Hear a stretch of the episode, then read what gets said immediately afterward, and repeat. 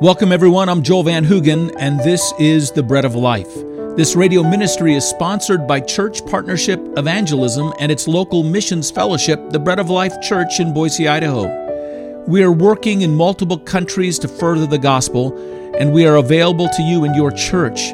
We will teach your people how to find their role in their communities as intercessors, and then out of that role, how to engage others in gentle and powerful dialogues in the gospel. To learn more, go to traincpe.org or breadoflifeboise.org. Now let's go to God's Word. We get 15 minutes of your time on the radio five times a week. We try to budget that time to maximize our communication with you. Sometimes, as a result, we clip out a long reading of the text and just move to the exposition of the biblical text. But I know the Word of God is powerful, and when read, it is better than any exposition I could offer you. Listen today to the reading of the opening passage of Scripture and ask yourself honestly if Romans 7, verses 14 through 25, doesn't speak into your present experience. For we know that the law is spiritual, but I am carnal, sold under sin. For what I am doing, I do not understand. For what I will to do, that I do not practice. But what I hate, that I do. If then I do what I will not to do, I agree with the law that it is good. But now it is no longer I who do it, but sin that dwells in me. For I know that in me, that is in my flesh, nothing good dwells. For to will is present with me, but how to perform what is good I do not find. For the good that I will to do, I do not do, but the evil I will not to do, that I practice. Now, if I do what I will not to do, it is no longer I who do it, but sin that dwells in me. I find then a law that evil is present with me, the one who wills to do good. For I delight in the law of God according to the inward man. But I see another law in my members, warring against the law of my mind and bringing me into captivity to the law of sin which is in my members. Oh, wretched man that I am! Who will deliver me from this body of death. I thank God through Jesus Christ our Lord. So then, with the mind, I myself serve the law of God, but with the flesh, the law of sin. Well, when a pastor is working on a sermon, he's always pleased and excited when it lays out before him in three succinct little points that he can make. Points that you can all remember, and then three points that he can find wonderful little illustrations, and that'll carry the communication process. There is a reason why individuals want to at times take up and preach on the book of Romans. There's wonderful truths in the book of Romans. But then again, if they start studying it and preparing for it, there are reasons why they might think they don't want to preach on the book of Romans. This passage here is one of those passages that might make you think, maybe I'll wait a few more years before I approach this text.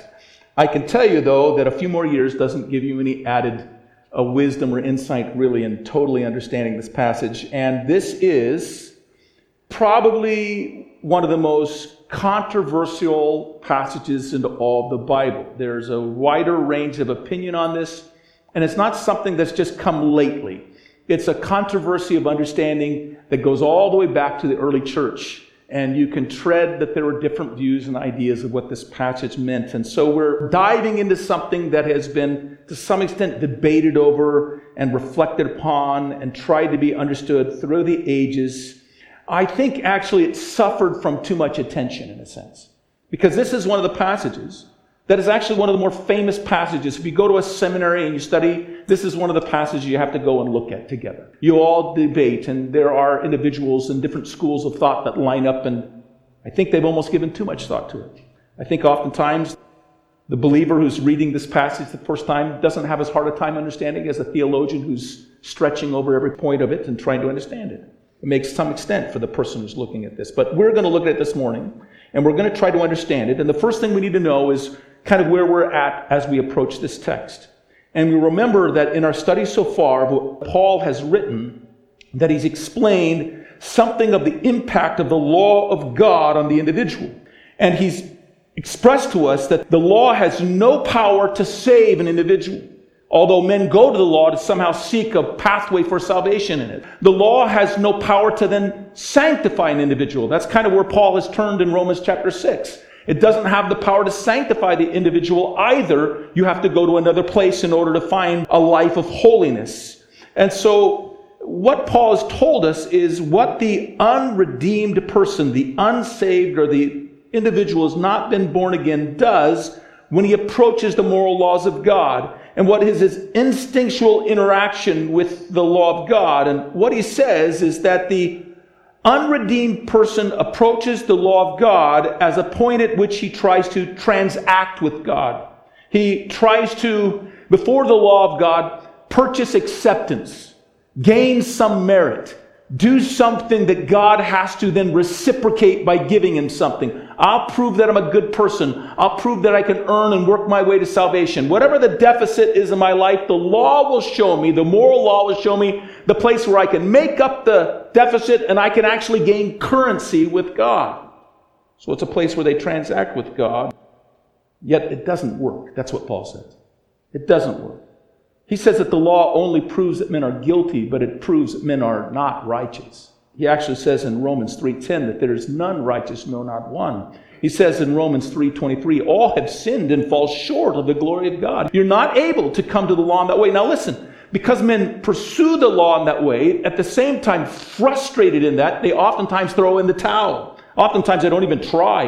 And then they just rebel against God and the law and they go the other direction. And so Paul also says in Romans 3, verse 12, that all have gone out of the way.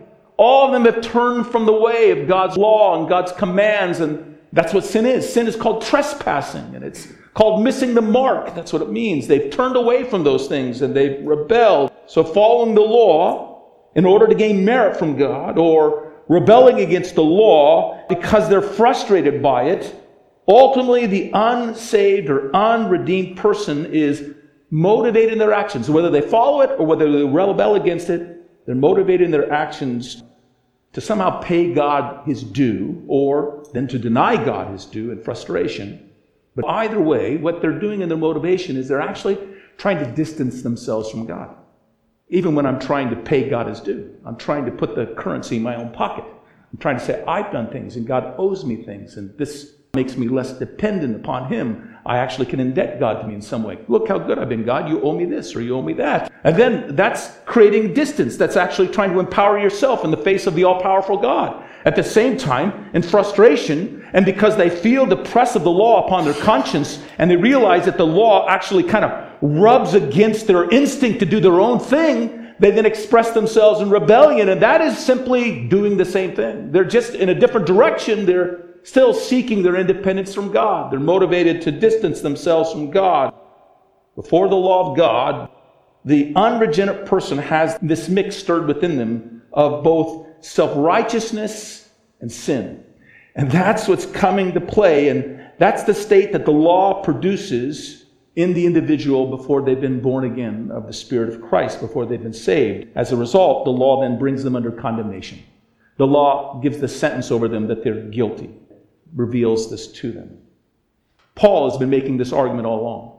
The law shows you that you're a rebel against God. The law shows that you just want to pursue your own self righteousness to indebt God, and it won't work because you fail at it. The law shows that your instinct, though, in spite of all that, is to do your own thing and to rebel and turn from Him and to walk out of the way. And here's the fact none of you are righteous. You've all sinned, and you cannot justify yourself by the law. Instead, the law brings judgment upon your life.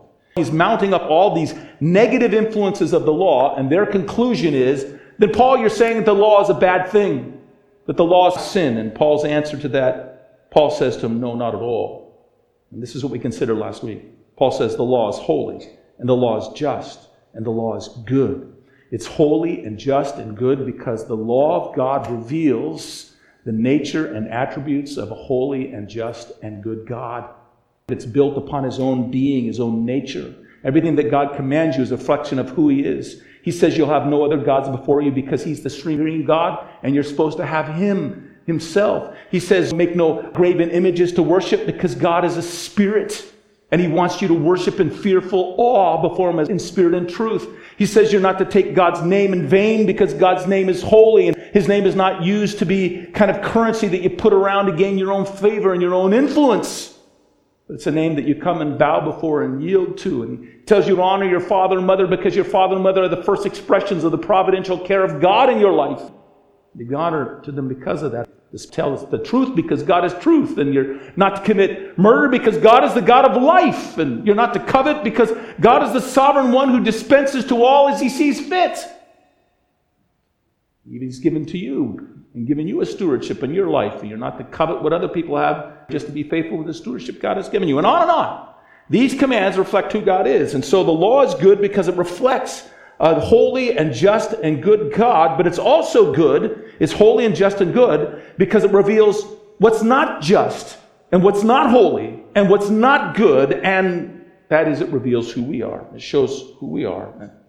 As a result of all that, what Paul is teaching is that you don't want to go through life just figure out how to best live your relationship to the law, how to best identify what the laws and rules are for your life that you can fulfill, because that will lead you into that same kind of mindset in which you're gaining ground with God because you're a good person. And that will also frustrate you. And then in your frustration, you'll turn away from it. You don't want a relationship that starts with the law. You want a relationship that starts with the lawgiver. You want to have a relationship with Him. And believer, this is what you have. You've been united to Christ. You've been bound to Him. You're married to the lawgiver. And now, as you approach the law, it's just a place in which you celebrate the depth of the benefit and value and joy of being related to the one who sustains and supports and throughout all the expressions of what is good and true and right. Because it's flowing out of himself and you're bound to him you have a relationship with him. So that's kind of where paul ends. Paul is actually basically saying look here the problem here is not with the law you think the law is bad because it's revealing all these bad things but the problem is not with the law the problem is in yourself and there is a limitation in the law there is something the law can do the law can't overcome your own weakness. The law can't overcome your own sin and your own instincts and sin. It can't change what you are of the substance you're made of. It can reveal to you what you are and what you're made of, but it, it can't change it. So the law is good, the law is right, but the law is powerless to change you. It can't change you where you are profoundly handicapped and limited. Listen, you can come to Christ for salvation because you realize you can't save yourself in the law. But the problem is, then you go back to those old patterns and you try to make yourself right before God after that by just following the law. And the problem is, the law will continue to expose your own failure, your own weakness, your own inabilities. Paul's going to continue to advance that argument. So here's the next thing. So this is where we're at now. We're at verse 14. We've come to the end of verse 13, and now we're verse 14. And Paul is going to continue to make this point that the law actually is good in this sense that it reveals to and it just shows you our own weakness, but also that the law has a limitation. It can't change that weakness. It can't make you. It can't change the substance of what you're made in. So Paul says this We know that the law is spiritual, but I am, in verse 14 of Romans chapter 7, we know that the law is spiritual, but I am carnal, sold under sin. For what I am doing, I do not understand. For what I will to do, that I do not practice. But what I hate, that I do.